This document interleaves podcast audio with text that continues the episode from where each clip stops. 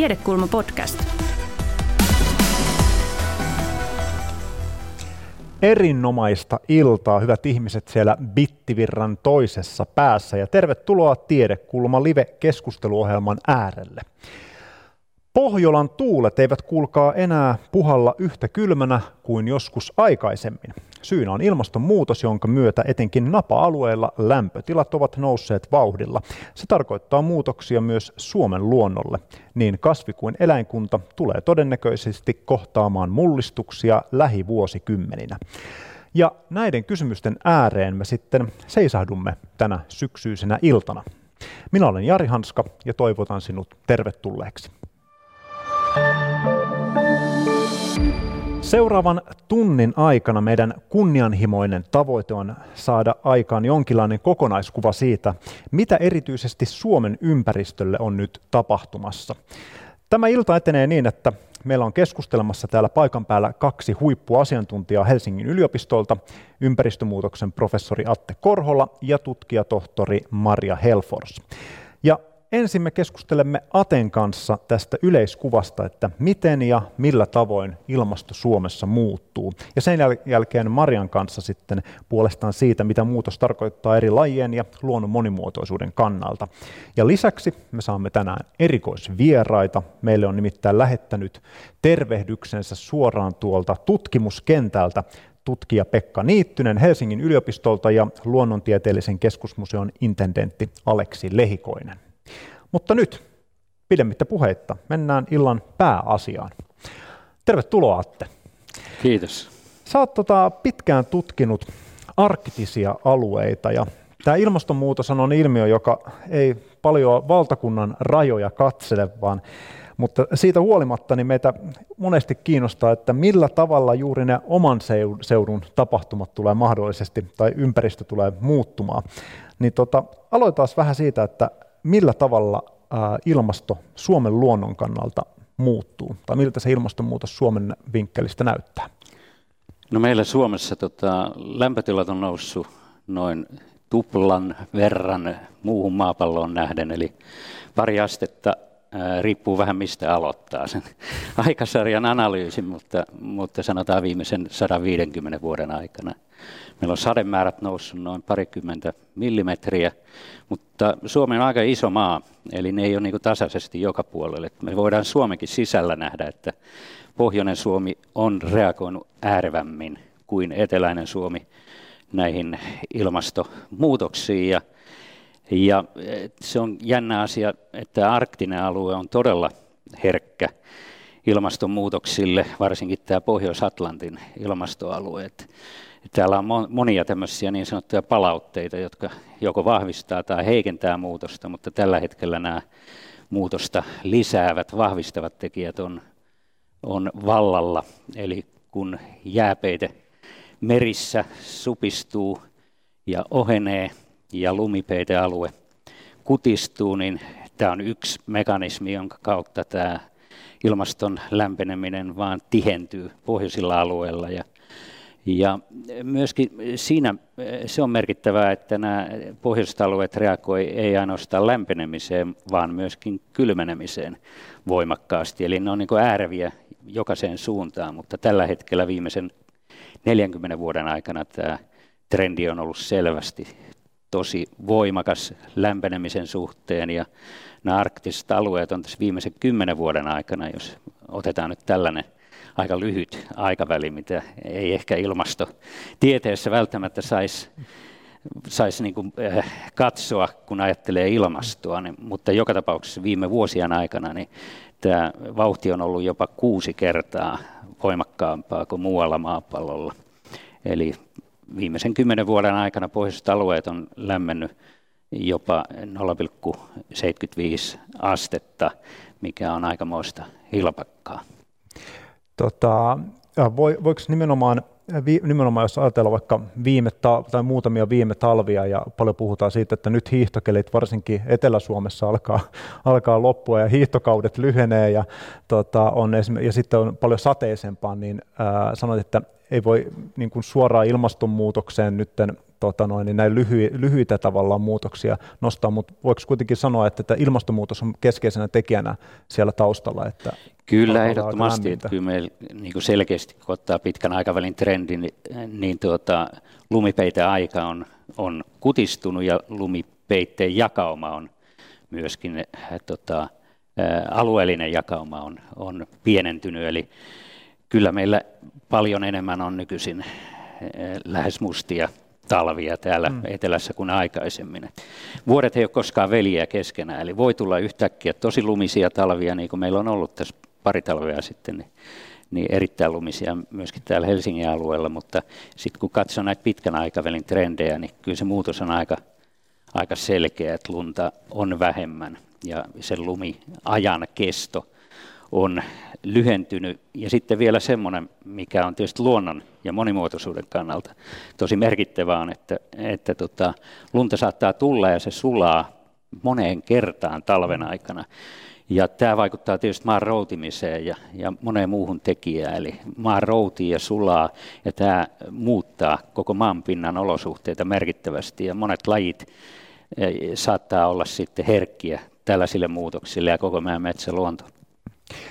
Mitä, mitä kaikkia mekanismeja siinä on? Onko tämä niin kuin lämpeneminen nimenomaan se keskeinen mekanismi, mikä äh, tuota, tässä ilmastonmuutoksessa pohjoisella alueella on, vai onko, onko muita, muita tekijöitä myös? Sitten? Joo, no kyllä se tietysti tämä lämpeneminen on, mutta nyt tietysti äh, on, on tärkeää myöskin katsoa muita asioita, esimerkiksi äh, niin kuin hydrologinen sykli, miten vesi kiertää ja kuinka sademäärissä tapahtuu muutosta.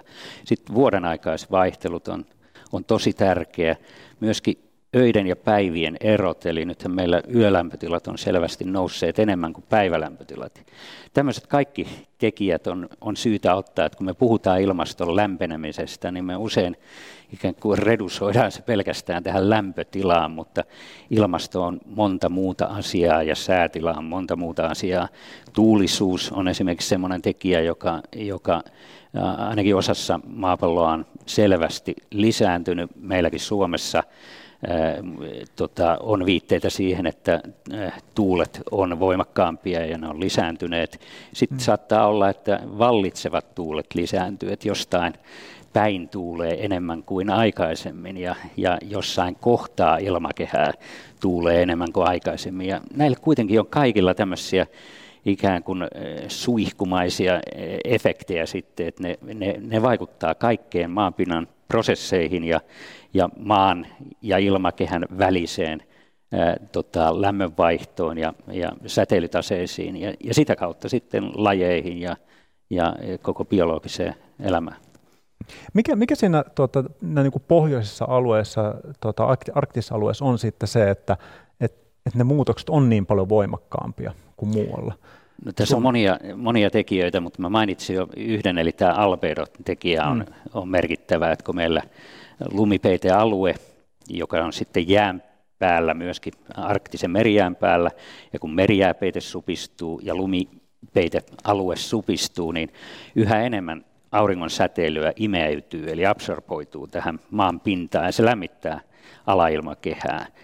Sen sijaan, jos meillä olisi lunta paljon, niin, niin meillä olisi tämä albedo hyvin suuri, eli tämmöinen vastasatanut lumi, se pystyy heijastamaan 80-90 prosenttia säteilystä takaisin avaruuteen.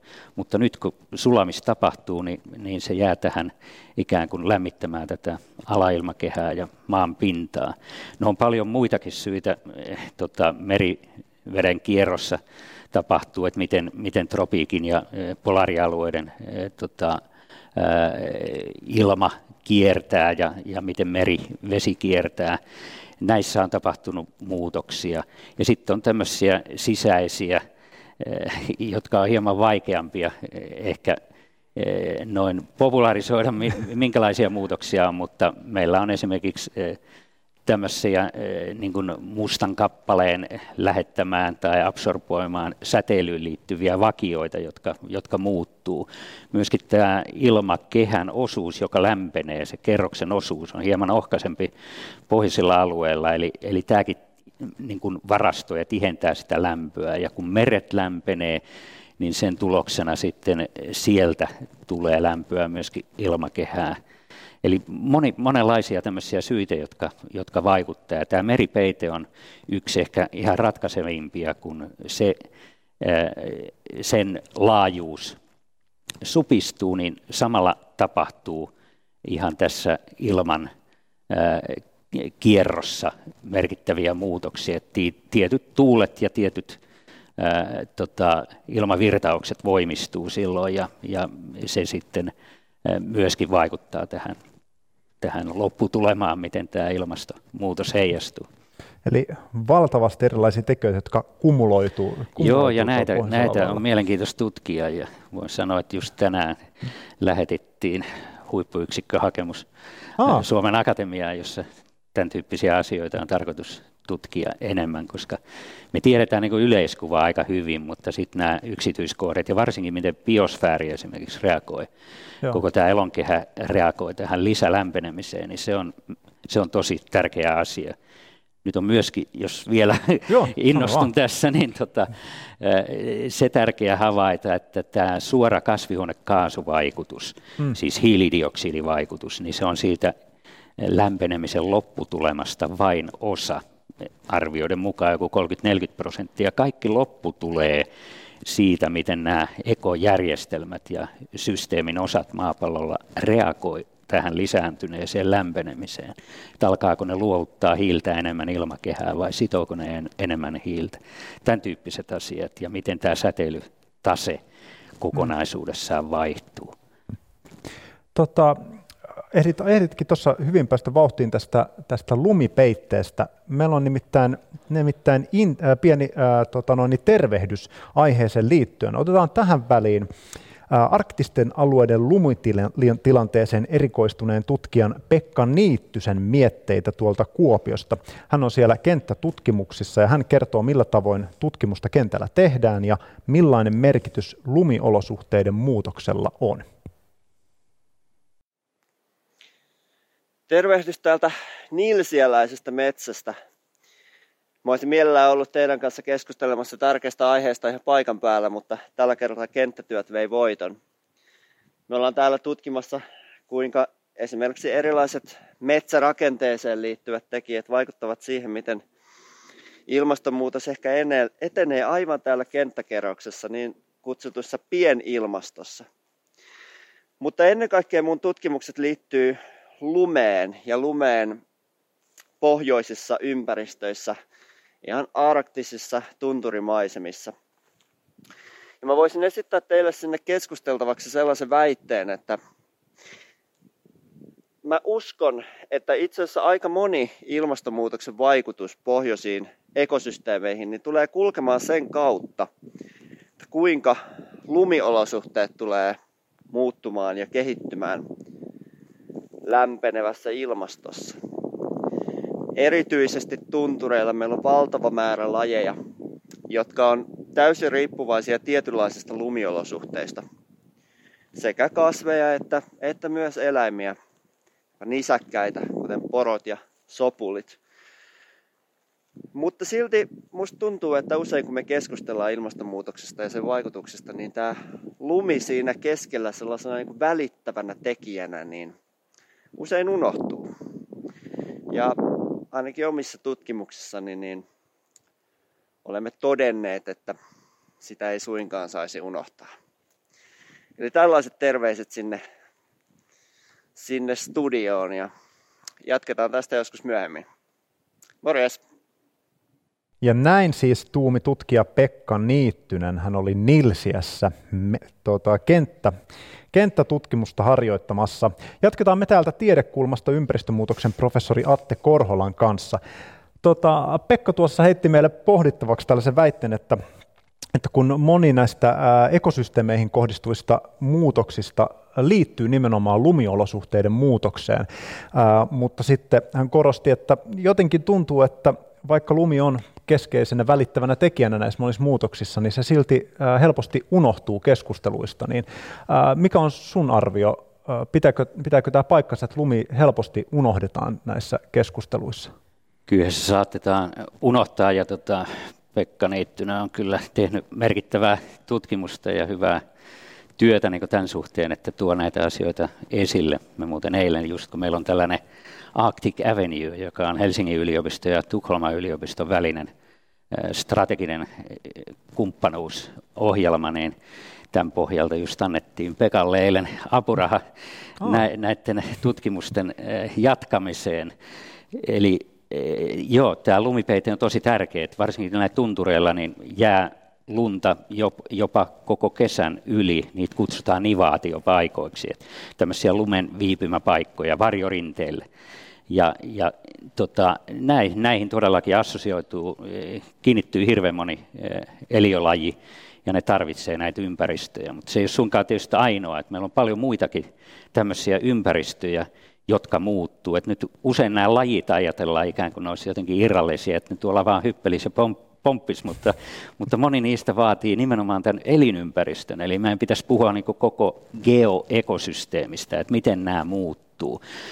Voin ottaa toisen esimerkin, että esimerkiksi järvien hmm. jääpeiteaika ne vaikuttaa ihan olennaisesti eh, lajistoon, mitä järvessä on. Et joissain järvissä, jos, jotka on, mennään ihan arktisiin järviin, saattaa olla vuoden ympäri jäässä, ja nyt kun on alkanut sulaa, niin siellä on tietysti lajirikkaus ikään kuin lisääntynyt. Mutta sitten on paljon järviä, jossa sitten taas kun jääpeiteaika on on vähentynyt, avovesikausi lisääntynyt, ne kerrostuu paljon tehokkaammin ja näihin kerrostuneisiin järviin voi sitten tulla ihan muutama valtalaji vaan ja nämä muut surkastuu. Ja, ja sitten taas kun jääpeiteaika esimerkiksi lisääntyy, niin sitten taas valon määrä, auringon säteilyn määrä esimerkiksi alkukesästä näissä tunturijärvissä lisääntyy huomattavasti ja se on iso stressi monille eliöille, esimerkiksi vesikirppu happu, joka pyrkii suojautumaan pigmentoitumalla tätä auringonsäteilyä ja, ja UV-säteilyä vastaan, niin nyt se joutuu niin monenlaiseen stressiin, kun jääpeiteaika kutistuu ja järvet vapautuu jäästä aikaisemmin, jolloin juhannuksena on kaikkein mm. rajuin tuo tulosäteily ja UV-säteilyn määrät. Ja ne ei pysty oikein pakenemaan mihinkään. Ja jos tämmöiset vesikirput lähtee näistä järvistä, niin sitten koko ravintoverkko muuttuu. Sieltä voi häipyä kalat saman tien ja, ja se on niin tärkeä ravinto. Eli nämä on tällaisia putousmaisia efektejä, jotka niin menee askel askeleelta ja ne, ne läpäisee ikään kuin koko ravintoverkot. Mutta tämä lumi on äärimmäisen tärkeä asia, mutta pohjoisessa on paljon muitakin routa, routaan liittyviä esimerkiksi prosesseja, nämä palsasuot, jotka on ikiroutaa, niin ne on nyt sulamassa ja niissä tapahtuu voimakasta eroosiota. Jos ne häviää, niin sitten taas sen, sen mukana häviää monet lajit. Ja sitten meillä on erilaisia tämmöisiä kryogeenisiä routaan liittyviä muodostumia, maanpinnan muotoja, meillä on routakuohuntaa ja, ja vastaavia ilmiöitä. Ja monet lajit on näihin sitoutunut ja, ja viihtyy ja suorastaan vaatii tämmöisiä olosuhteita. Nyt kun nämä olosuhteet muuttuu, niin laji, lajien elinympäristöt kutistuu ja surkastuu niin, että meillä voi tulla huomattavia sukupuuttoja lajien suhteen, että ennusteissa on, että jopa 20-30 prosenttia lajeista meillä pohjoisessa voisi hävitä just näiden eh, elinympäristöjen muutosten seurauksena. Eli tavo- tässä on loppujen lopuksi kyse siis monimuotoisuuden tota, kuihtumisesta tai katoamisesta, kun näitä elinympäristöjä niin kun alkaa yksipuolistua. Hirveellä. Ehdottomasti, ehdottomasti. Ja tähän tietysti pitää nyt lisätä se, että ilmastonmuutos ei valitettavasti ainoa hmm. niin kuin muutos, että meillä on sitten maankäyttöön liittyviä ja poronlaidunnukseen ja muuta niin kuin voimakkaita muutoksia pohjoisessa, jotka sitten myöskin, niiden yhteisvaikutus on aika vaikea ennustaa. Ja Hmm. Tätäkin meidän on tarkoitus tässä tulevaisuudessa vielä tutkia tarkemmin, että mikä on näiden erilaisten niin sanottujen ajureiden yhteisvaikutus. Tota, mainitsitkin tämän ikiroudan ja sen ilmentymät Suomessa, palasakummut, niin tota, tämä kuuluu sun, sun omaan tota, noin, tutkimus, tutkimuspiiriin, niin ö, millä tavalla niitä pystyttäisiin tavallaan suojelemaan? Onks, on, voidaanko, voidaanko tota noin, tämän tyyppisiä, tämän tyyppisiä tota noin, elinympäristöjä vielä ää, suojella sitten jollakin tavalla tässä ajassa? No kyllä niitä on vaikea niin keinotekoisesti estää sulamasta. Tietysti jos kulutusvaikutusta voidaan vähentää, eli, eli ihmiset ei ramppaisi meidän muutamilla palsoilla niin paljon, niin, niin, niin kulutus tietysti lisää niiden, niiden niin tuhoutumisherkkyyttä. Mutta muuten se on siis ihan kylmä tosiasia, että ilmastonmuutos pitää pysäyttää kokonaisuutena, että, että mm. näitä elinympäristöjä pystytään suojelemaan. Lumi on tärkeä näille palsoillekin, että jos meillä on, on tota selvästi voimakkaita lumitalvia, niin silloin ne kyllä elää ja pärjää. Mutta jos tota lumi, lumemäärässä tapahtuu muutoksia, niin silloin tietysti niillä on, on hieman – hieman vaikeammat olot, et, et, et, tota, varsinkin nyt jos ajattelee kevät, kevät, kevätkautta. Et lumi on äärimmäisen hyvä eriste ja, ja, ja tota, ää, tässä mielessä lumi on tosi tärkeä pohjoisen tekijä. Onko se, toimiko se niin, että nämä mekanismit, että esimerkiksi paasakumpujen kohdalla, että jos pääsee kerran kerran tota noin, niin sulamaan, niin se tavallaan on silloin, on, on, jo, valmi, on jo silloin menetetty jotakin tota noin, niin ainutlaatuista elinympäristöä vai vaatiiko se niin kuin pidemmän, pidemmän tota noin, niin aikakauden, missä se tapahtuu?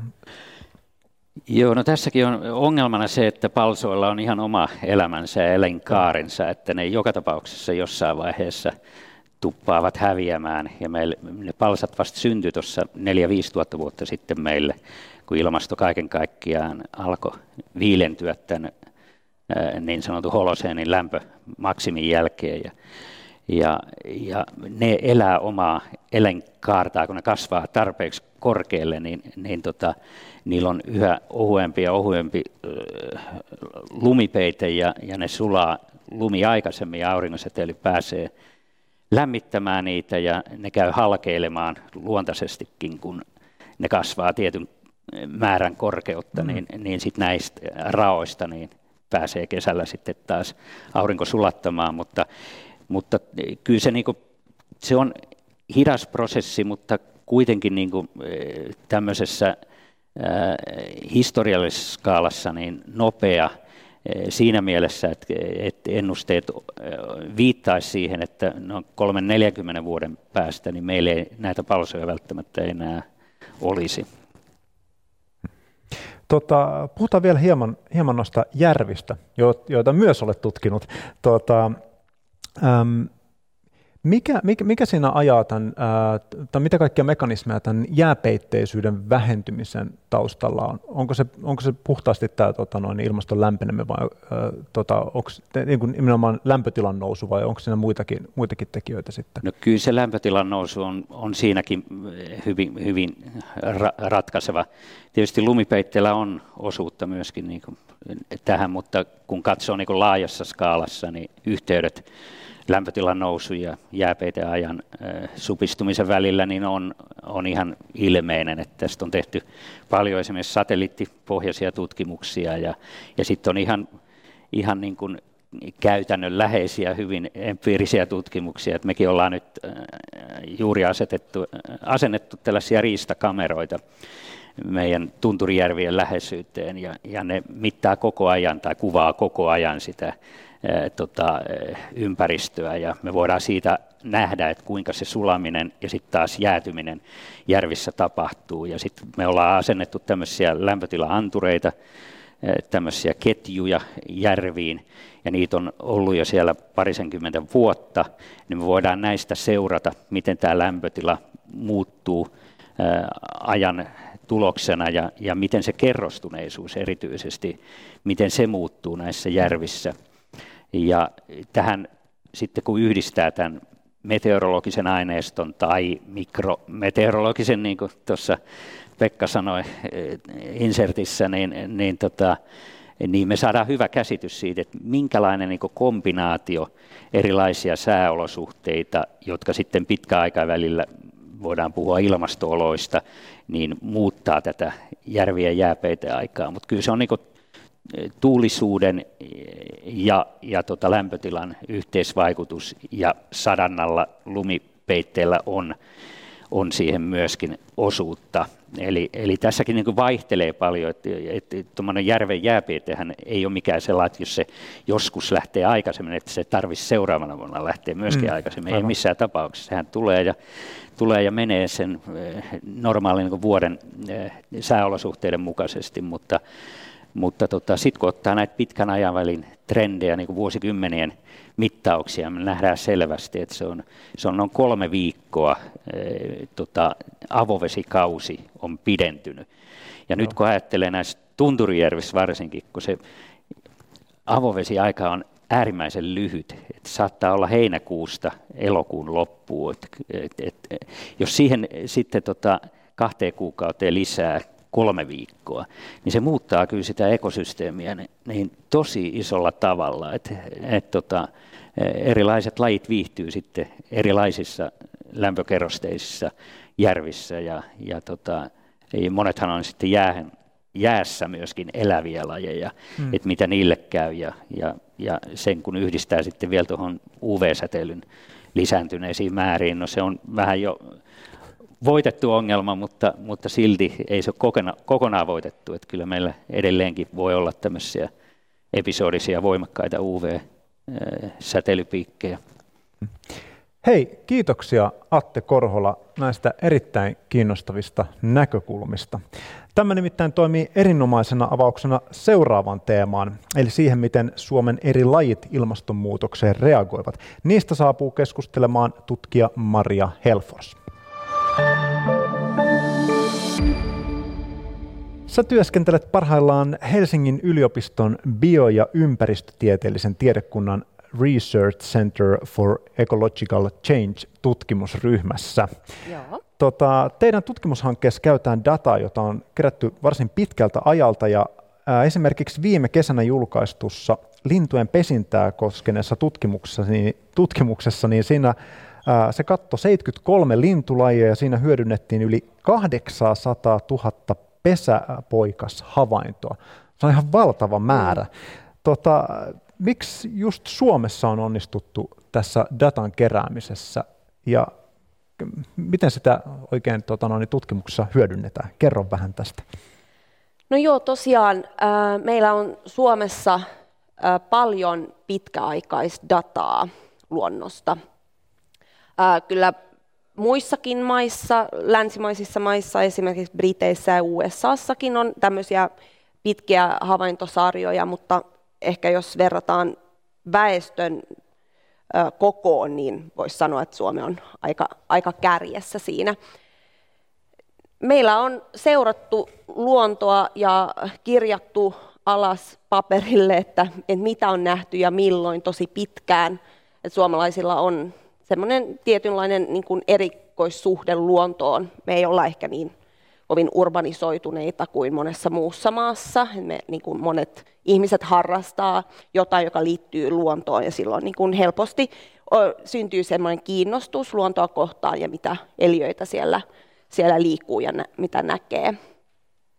Ja meillä on, on vakaa yhteiskunta ja suhteellisen hyvin koulutettua väestöä, niin tota, se yhdistettynä mä luulen, että on, on niin kuin aiheuttanut sen, että, me, että meillä sitten on tätä dataa, mitä käyttää tutkimukseen nyt, ja se on todella tärkeää ja hyödyllistä näinä aikoina, kun me tarvitaan, meidän pitää seurata, millä tavalla luonto muuttuu. Se on nyt hyvin suuressa mullistuksessa tällä hetkellä, ja silloin nämä pitkäaikaiset havaintosarjat ovat todella hyödyllisiä. 90-luvulla esimerkiksi on aloitettu useita uusia seurantoja, esimerkiksi puiden fenologia-seurantaa, perhosten seurantaa ja yöperhosten seurantaa. Ja nämä alkavat nyt olemaan semmoisessa vaiheessa, että pystytään oikeasti näkemään, että mitä näiden 20 vuoden aikana on tapahtunut. Ja oikeasti nämä aloitettiin aika kreivin aikaan, koska just 90-luvulla ilmastonmuutos on alkanut niin kuin näkymään enemmän. Ja nyt me voidaan sitten, sitten tutkia sitä ja seurata, millä tavalla luonto muuttuu. Valitettavasti sitten osa näistä seurannoista, esimerkiksi tämä puiden fenologiaseuranta on vastikään lopetettu. Et se on, on tota hyvin surullista. että näiden rahoitusta ei pystytä ylläpitämään, mutta sitten toisaalta on vastikään aloitettu uusia seurantoja. Esimerkiksi kimalaisia on vasta muutama vuosi sitten alettu seuraamaan. Ja suomalaiset on ilmeisen aktiivisia näissä eri seurantutuissa. Muistelisin, että esimerkiksi jossain vaiheessa pyydettiin ihmisiä lähettämään punkkeja tota noin, niin, ää, mm. tota noin, niin yliopistolle ja tota, ää, sitten etenkin linnut on Suomessa sellainen, mistä, mistä tota, harrastajat tekee paljon havaintoja. Meillä on tosi aktiivinen lintuharrastajien joukko, joka sitten tähän datan keräämiseen ää, tota noin, niin osallistuu. Tota, Haluatko kertoa vähän että tästä niin kuin Suomen linnuston tilanteesta, mitä pystytään sanoa tämän datan pohjalta, mitä, mitä tota noin, niin, suomalaiset lintuharrastajatkin paljon on kerännyt? Joo, no tosiaan meillä on hyvin paljon dataa linnuista, kuten monessa muussakin maassa lintuharrastajia on todella paljon. Ja tota, jo 70-luvulta meillä on, on sen verran suuria määriä rengastusaineistoja, jotka on tehty siis lintujen pesissä, että me ollaan voitu käyttää sitä, kun me haluttiin tutkia, miten lintujen pesintän, pesinnän ai, ajoitus on muuttunut hmm. ilmastonmuutoksen myötä tai tässä vuosikymmenten myötä. Ja tämä toimii siis sillä tavalla, kun nämä rengastajat jo 70-luvulla kiipeävät sinne puuhun ja rengastavat pesässä olevia poikasia, niin tämä ajankohta on suoraan verrannollinen siihen ää, kuoriutumisajankohtaan, koska näitä lintuja voi tosiaan rengastaa vain, kun ne ovat tietyn kokoisia. Aa, aivan. Ja sen takia me pystymme käyttämään näitä valtavia aineistoja tällaisen asian tutkimiseen, kun, että miten pesinnän ajoitus on muuttunut ja miten pesinnän pituus on muuttunut. Okei. Hei, tota, haluatko kertoa vähän, meillä on tämmöinen laji.fi-sivusto, öö, ja sinne toivotaan tota, no, niin kansalaisilta äh, kans, tota, no, niin havaintoja, niin kerrotko vähän, minkä, minkä tyyppistä dataa sinne kerätään? No sinne kerätään kaikki äh, luon, luonnosta kertova data Suomessa, kaikki laji, lajihavainnot sekä ammattilaisten, äh, viranomaisten keräämää ja sitten kansalaisten keräämää. Eli sinne voi, voi ilmoittaa ihan mistä vaan lajista, ei tarvitse olla, olla joku harvinainen laji, ja mielellään saa olla muita lajeja kuin lintuja. Ää, voi vaikka seurata omalla mökillä joka vuosi, mihin aikaan tietyt linnut tai leppäkerttu näkyy, tai puun ö, silmut aukeaa, tai mitä vaan. Ja se olisi just tosi ö, tärkeää saada samasta paikasta niitä useita havaintoja peräkkäisinä vuosina. Okei, eli jos joku tota noin, niin katsoo nyt miettiä, että, että onko siitä mitään hyötyä, että kun vaikka kesämökillä, kesämökillä viettää paljon aikaa ja tota, seuraa vain, vain sitä tiettyä ympäristöä, niin se on ta- tietyllä tapaa arvokasta on, myös se niin kuin yhdestä paikasta saatava Sitten data. yhdessä nämä, nämä kaikki havainnot muodostaa ison joukon ja silloin mm. ne on arvokkaita tutkimukselle. Mainiota. Hei, kuunnellaan tähän väliin tuolla Hangossa parhaillaan tutkimustöissä olevan luonnontieteellisen keskusmuseon intendentti Aleksi Lehikoisen näkemyksiä. Olen tämän viikon rengastamassa Hangon lintuasemalla ja keräämässä vapaaehtoistyönä pitkäaikaista havaintosarjaa. Hangon lintuasemalla on kerätty ainoastaan yli 40 vuoden ajan ja tätä tietoa on sitten hyödynnetty paljon ilmastonmuutoksen tutkimisessa, muun muassa miten lintujen muuttoajat ovat vaihtuneet näiden vuosikymmenten aikana. Eli tässä on Suomen pienikokoisin lintu, hippiäinen. Nämä irrotetaan verkosta ensiksi ottamalla nämä jalat irti. Nämä on varsin pienet pedaalit. Muuttuva ilmasto vaikuttaa lintuihin monella eri tapaa. Linnut voivat esimerkiksi saapua keväällä aikaisemmin, koska kevät, kevät saapuu myös aikaisemmin, eli linnut seuraavat tätä lämpötilan, lämpötilan muutosta. Syksyllä puolestaan muutokset ovat erityyppisiä, eli siellä linnut saattavat jopa aikaistaa aikaisemman pesemän jälkeen syysmuuttoaan, mutta osa lajeista muuttaa edelleen hyvin samaan aikaan kuin vielä vaikka 40 vuosikymmentä sitten. Sen sijaan vesilinnut esimerkiksi tässä takana näkyvät kyhmijoutsenet ja monet muut, muut ää, sorsalinnut muuttavat nykyään myöhemmin kuin mitä aikaisemmin. Ja osa sitten on, on jopa ruvennut alkamaan talvehtimaan täällä Suomessa, kun enää ei, ei saada pysyvää jääpeitettä. Ja tämä levinnysalueiden muutos onkin yksi sellainen huomattava muutos, mitä on tapahtunut ilmaston lämmetessä.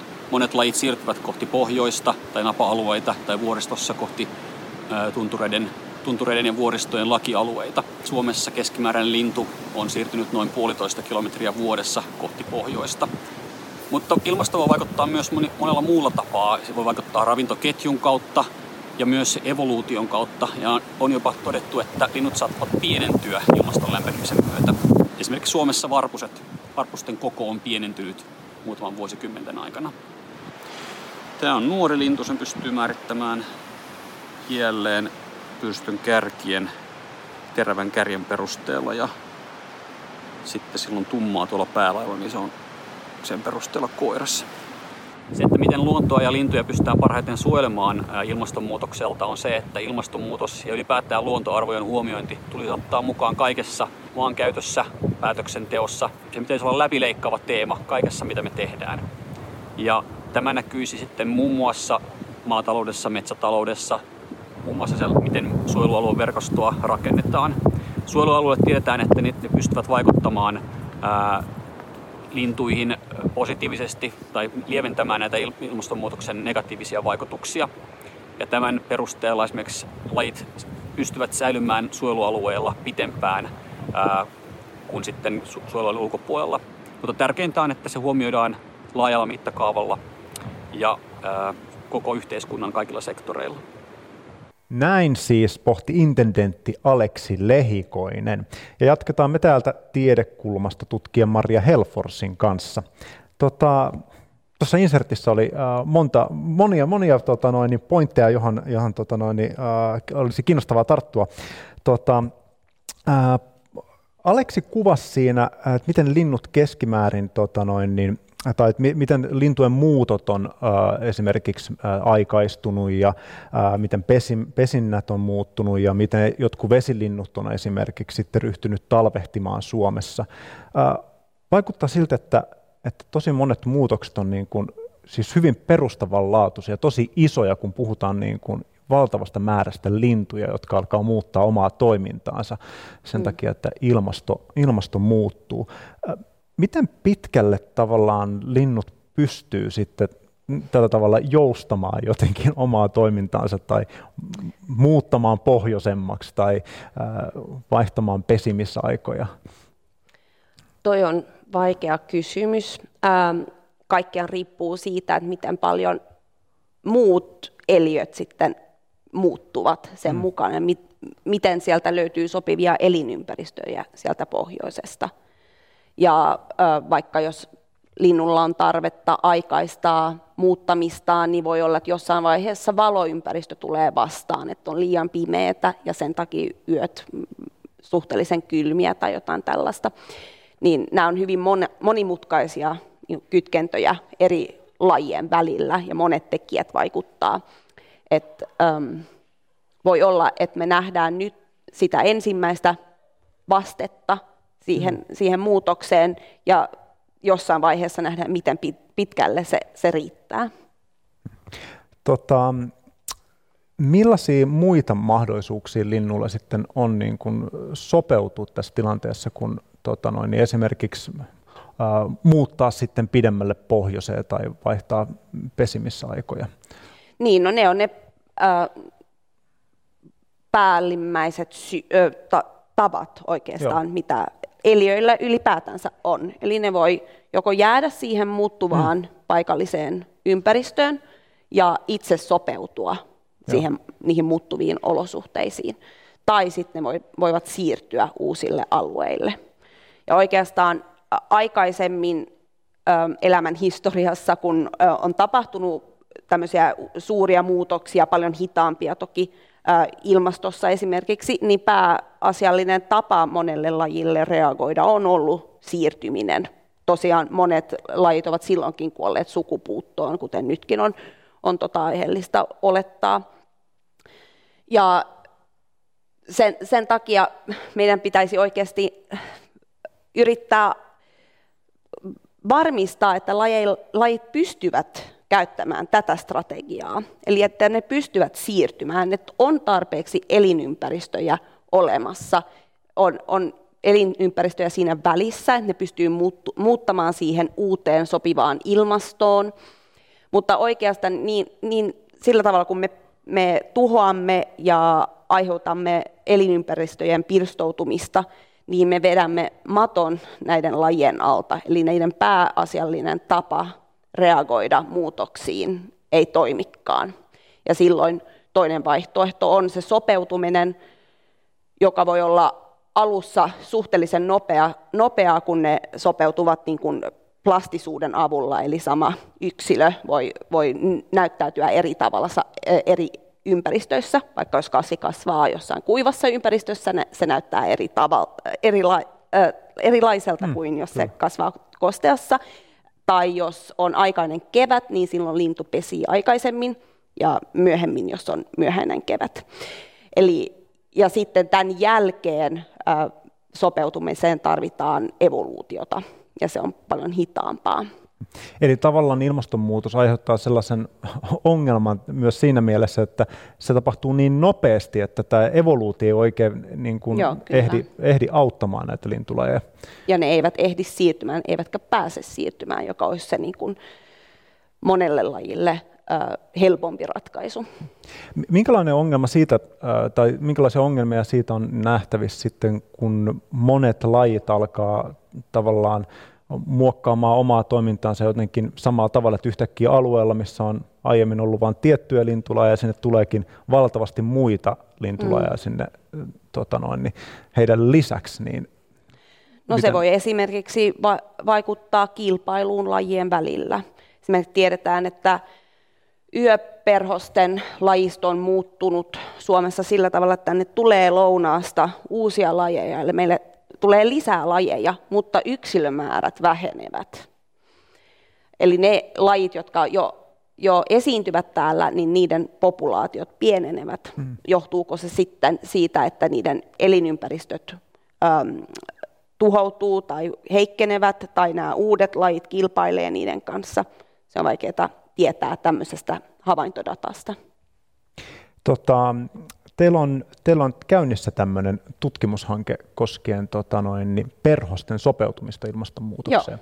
Joo. Haluatko kertoa vähän se, mitä tässä vaiheessa pystyy, pystyy tota noin, hankkeesta tota, Tosiaan siinä käytetään näitä, näitä 90-luvulla aloitettuja seurantoja yöperhosista ja päiväperhosista. Ja siinä just idea on, että yritetään tutkia tai ymmärtää, mitä, mistä, mitä näitä strategioita nämä perhoset käyttävät. Eli ovatko, siirtyvätkö suurin osa lajeista pohjoisempaan vai jäävätkö ne paikalleen ja esiintyvät aikaisemmin, jolloin ne, ne voivat niin kuin, pitäytyä samassa lämpötilassa sen, sen kriittisen ajan yli. Tai sitten voi olla, että jotkut lajit pystyvät käyttämään molempia tapoja. Ja ehkä tämä sitten näkyy niiden populaatiotrendeissä, että ne voivat paremmin. Ja voi olla semmoisia häviäviä lajeja, jotka eivät pysty kumpaakaan, eli ne, ne eivät reagoi tarpeeksi nopeasti. Ja tässä tutkimuksessa on myös tarkoitus sitten yhdistää näitä strategiakäyttöjä tota, elinkiertopiirteiden kanssa.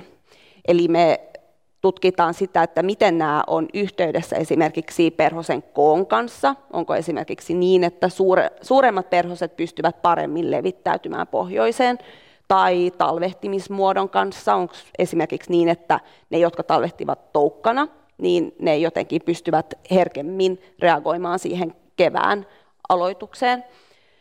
Ja tällä tavalla me pystymme sitten, jos löydämme sellaisen äh, vahvan kytkennän, niin me pystymme ymmärtämään paremmin muita lajeja, koska vaikka tässä on mukana 300 lajia, mm. niin se on vain osa Suomen perhoslajistosta.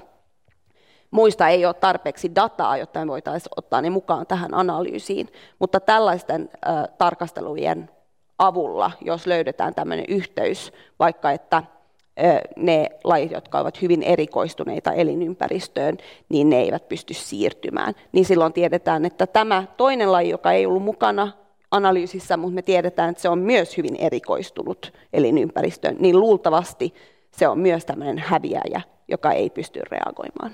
Niin eli tavallaan kun lajeja on niin valtava määrä ja kaikkea on niin kuin mahdotonta Joo. tehdä kattavaa tutkimusta, niin tehdään kuitenkin niin, pal- niin monista lajeista tutkimusta, että pystytään tavallaan sanomaan yleisesti, yleisemmin sitten siitä, Joo, siitä jotakin. Tota, Aleksi mainitsi tuossa insertissä suojelualueet ja niiden merkityksen. Tota, haluatko vähän kertoa, että minkä tyyppisiä ää, suojelualueita, jos ajatellaan vaikka lintu, tota, kun linnusta tuossa puhuttiin, niin, niin minkälaisia nämä suojelualueet, minkälaisia niiden tulisi olla? No niiden tulisi olla tarpeeksi isoja sitten eri ympäristöissä. Ähm, tärkeitä olisi esimerkiksi Suomessa suojella metsää ja näitä äh, tota, meidän lajistolle tärkeitä elinympäristöjä. Ja niiden pitäisi olla laadukkaita niin, että ne oikeasti tukee sitä luontoa siinä. Ja sillä tavalla nämä, pystyy, ne suojelualueet pystyvät sitten puskuroimaan näitä lajeja sen muutoksen yli. Eli ne ehkä pystyvät reagoimaan suotuisammin sen avulla, että on elinympäristöjä, missä populaatiot voi kasvaa tarpeeksi isoiksi jos meillä on suurempi populaatio, niin todennäköisyys sille, että jollain yksilöllä siellä on joku sellainen ominaisuus, joka on suotuissa siinä uudessa ympäristössä, niin se todennäköisyys on suurempi. Ja silloin tämä yksilö saa enemmän jälkeläisiä ja tämä ominaisuus yleistyy siinä populaatiossa. Ja tällä tavoin tämä suurempi populaatio pystyy mahdollisesti sitten selviämään tästä uudesta ympäristöstä. Mutta pienet populaatiot, jotka väistämättä tulee siitä, että elinympäristöt ovat pieniä, niin todennäköisyys, että ne pystyvät tähän, on paljon pienempi. Eli ajatuksena saada tavallaan vähän niin kuin suojasatamia ja sinne mahdollisimman paljon ja mahdollisimman Joo. laaja kirjo, kirjo tota, lajeja. Tota, äh, mitkä tämmöisiä kun Suomessa luokitellaan monesti vaikka niin kuin kansallispuistot tai ää, natura-alueet, niin tota, onko niin kuin suojelualueet, onko niille jotain tämmöistä niin kuin kattokäsettä, mitä niin kuin kriteerejä niiden pitää täyttää, vai onko se toivomus vaan, että kunhan on mahdollisimman moni, monimuotoisia? Käykö esimerkiksi Helsingin keskuspuisto joillekin lajeille ainakin? Kyllä, varmasti. Siellä on myös luonnontilaista mm. metsää. Joo.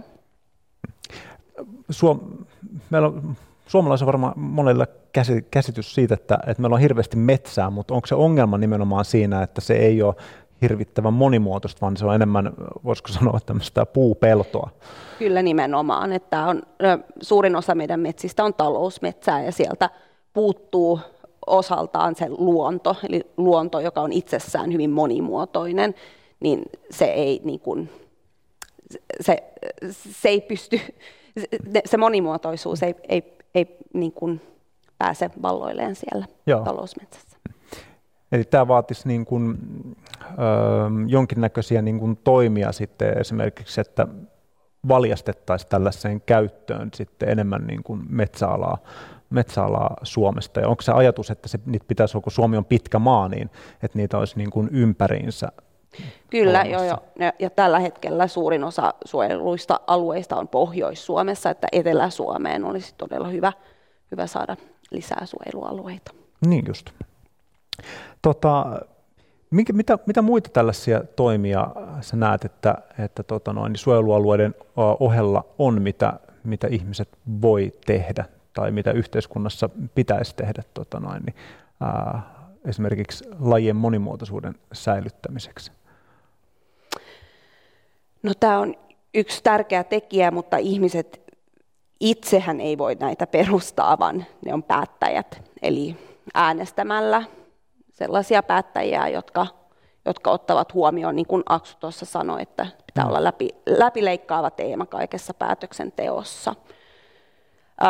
Ja sitten niin kuin elintavoilla, että ei kuormiteta eikä niin kuin, ö, siirrytään semmoiseen kulutukseen, joka ei vaadi lisää elinympäristöjen tuhoutumista. Tämä koskee myös niin kuin globaalia aspektia, koska metsät ympäri ma- maailmaa on, ovat häviämässä, kun ihmiset raivaa niitä. Niin, kyllä. Tämä on, tämä on globaali, globaali äh, kysymys ja ongelma. Tota, hei, puhutaan vähän yhdestä pohjoisilla alueella viihtyvästä kasvista, eli ruijan esikosta. Tota, teiltä nimittäin tuli aivan vastikaan tämmöinen tutkimus, jossa käsitellään ruijan esikkoa, mm. ja se kärsii jo nyt pahasti ilmastonmuutoksen vaikutuksista. Niin, äh, kerro vähän tästä tutkimuksesta, mitä siinä paljastui? Joo, eli tämä ruijan esikko vaikuttaa olevan just esimerkki semmoisesta lajista, joka ei Haluatko pysty... kertoa, minkälainen kasvi se on? Joo, Joo. se on semmoinen pieni esikko, jolla on, on ihana äh, semmoinen violetti kukka. Joo. Se kasvaa merenrantaniityillä Suomessa, perämeren rannoilla, siellä Oulun ja Iin seuduilla, äh, myös Ruotsin puolella. Sitten sitä, siitä kasvaa muunnos äh, tota, jäämeren rannoilla, esimerkiksi Norjassa. Ja tämä laji tosiaan vaikuttaa nyt olevan sellainen, joka ei pysty kumpaakaan, eli ei pysty sopeutumaan tarpeeksi nopeasti siellä omassa elinympäristössään, eikä pysty siirtymään, koska se on elinympäristöspesialisti, eli se vaatii tätä merenrantaniittyä, ja seuraava sopiva merenranta on sitten siellä jäämerellä. Se on eli aika se, kaukana joo, sinne on noin 500 kilometriä. Ja me tosiaan haluttiin tutkia, että miten lämpimämpi ilmasto tulee vaikuttamaan tähän lajiin. Ja meillä oli tutkimuksen kohteena sekä tämä suomalainen populaatio tai muunnos, jota me kerättiin sieltä Oulun seudulta, ja sitten norjalainen populaatio. Ja sitten me istutettiin molempia muunnoksia Oulun kasvitieteelliseen ja Svanvikin kasvitieteelliseen puutarhaan Pohjois-Norjassa. Ja oletus oli, että ne, ne pärjää parhaiten niin kuin omissa ympäristöissään, eli ympäristöissään tai ilmasto-olosuhteissaan. Ja sitten ähm, me istutettiin niitä myös Raumalle, Helsinkiin ja Tartoon kasvitieteellisiin puutarhoihin, koska me haluttiin testata ilmastonmuutoksen tai lämpimämmän ilmaston äh, vaikutuksia. Ja tosiaan äh, meidän tulokset osoittivat, että keskimäärin ne pärjäsivät huonommin täällä etelässä. Mutta sitten meidän yllätykseksi tämä suomalainen muunnos, se pärjäsi paljon paremmin Norjassa kuin Suomessa. Ja se pärjäsi jopa paremmin kuin tämä norjalainen siellä Norjassa. Mikä osoittaa, että se kärsii sopeutumisvajeesta. Eli ilmasto on jo muuttunut niin paljon, että tämä laji ei ole pysynyt perässä, vaan sen ilmastolokero on siirtynyt jo Pohjois-Norjaan. Ja sitä pohjoisnorjalaisen ilmastolokeroa meillä ei ollut mukana kokeessa ollenkaan, koska silloin meidän olisi pitänyt vielä olla toinen puutarha pohjoisempaa jossain Svalbardilla tai muualla. Ja tämä kasvihan ei pysty siis omatoimisesti nyt niin kuin, niin kuin ei, linnut, niin kasvi sinne. ei tuosta noin vaan mm. niin kuin muuta sitten. Ei tosiaan niin se, se on, niin kuin, on, on jäänyt loukkuun sinne perämerelle. Tota, Tämä teema liittyy jonkun verran sun väitöskirjan teemoihin. Ää, siinä sä tutkit tällaista asiaa kuin avustettu leviäminen. Mitä se konkreettisesti tarkoittaa? Tarkoittaako sitä, että esimerkiksi ää, tämä tätä tota, rujan esikkoa niin lähdettäisiin sitten ää, siirtämään ää, Suomesta esimerkiksi sinne Pohjois-Norjaan? Vai miten se toimii? Nimenomaan. Tämä, tämä on semmoinen lajinsuojelukeino, mitä on alettu noin ehkä 15 vuotta sitten miettimään tosi tarkoituksella, että pitäisikö nyt alkaa siirtämään lajeja, koska on, silloin jo todettiin, että, että nämä ei tuu, kaikki lajit eivät tule ehtimään siirtymään. Hmm. Ja ihmiset voisivat sitten ehkä auttaa siinä, että me siirretään ne niille uusille alueille, kun ilmastonmuutos tapahtuu niin nopeasti. Ja tosiaan vaikuttaa nyt siltä, että ruijan esikolle tämä olisi ihan varteen otettava keino. Ja tämä osoittaa myös sitä, miten suurten kysymysten äärellä me ollaan, koska aikaisemmin lajien ja luonnonsuojelussa niin ollaan aina pyritty siihen, että niin kun säilytetään sitä, mitä on. Ja pyritään niin kun, ö, saamaan luontoa niin kuin takaisin semmoiseen niin kuin baseline-malliin. Ja nyt yhtäkkiä ollaan semmoisessa tilanteessa, että meidän pitäisikin olla proaktiivisia ja ottaa semmoiset enemmän dynaamiset keinot haltuun, koska muutokset ovat niin valtavia. Tota, tämähän on semmoinen keino, mistä on tavallaan, mihin on aikaisemmin suhtauduttu jonkin verran kielteisesti ainakin, että lähdetään niin kuin, ää, tarkoituksella siirtämään lajeja sitten alueelle, missä, missä ne ole alun perin ollut. Ää, tota, minkälaisia riskejä tähän, tähän tota, siirtyy? Voiko siinä käydä niin, että se uusi laji, joka siirretään, siirretään niin esimerkiksi syö sit elintilan ää, siellä niiltä paikallisilta tota, lajeilta? Joo, tämä on nimenomaan se riski ja tosiaan ei, ei tästä ole syntynyt mitään, mitään yhteisymmärrystä vieläkään, mm. vaan jotkut ö, asiantuntijat ovat sitä mieltä, että tätä pitäisi nyt alkaa kokeilla. Ja nyt, nyt on aika hankkia sitä tietoa, että millä tavalla me tehdään näitä. Ja muut taas ovat sitä mieltä, että ei mennä enemmän sekoittamaan luontoa kuin mitä jo ollaan, vaikka me ollaan aiheutettu tämä nopea ilmastonmuutos. Mutta tutkijoiden keskuudessa tätä keskustelua käydään. Onko se onko tuo sellainen asia, mikä pitäisi myös poliittisesti jotenkin, jotenkin Joo. ratkoa? Ehdottomasti. Eli, eli tämä on nyt periaatteessa meidän yhteiskunnan ratkaistavissa, että millaista luontoa me halutaan. Että onko se semmoinen luonto, missä me ollaan siirrelty lajeja, onko se yhtä arvokas enää kuin se alkuperäinen. Ja onks, ollaanko valmiita ottamaan semmoisia riskejä, että jos me siirrämme tiettyä uhanalaista lajia jonnekin pohjoisemmaksi, niin voi olla, että se valtaa elinympäristöä siltä alkuperäiseltä lajistolta, mutta jos me ei tehdä sitä, niin se varmasti kuolee sukupuuttoon, Et mikä niin kuin on tärkeämpää. Niin siinä on aika isot kysymykset vaakakupissa, että, tota, että, että minkälaisia riskejä otetaan, koska tota noin, niin jos, jos on esimerkiksi selvää, että toisessa tilanteessa laji lakkaa olemasta, niin mm. hei, äh, meillä valitettavasti aika juoksee. Kiitoksia, kiitoksia todella paljon näistä viisaista mietteistä äh, tutkija Maria Helfors Helsingin Kiitos. yliopistolta.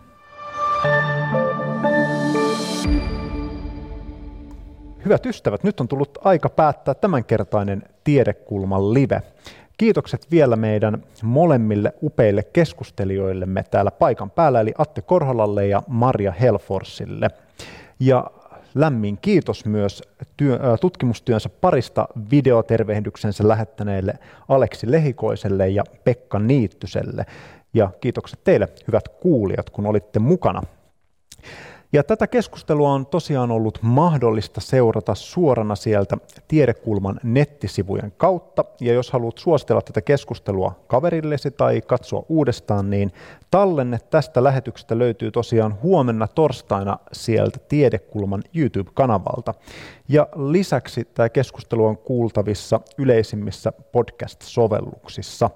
Ja suosittelen kyllä tilaamaan nämä Tiedekulman, tiedekulman eri kanavat, koska sinne tulee tasasta, tau, tasasta tahtia erittäin laadukasta sisältöä, tai kuten nuoriso tänä päivänä sanoisi, dimangista kontenttia.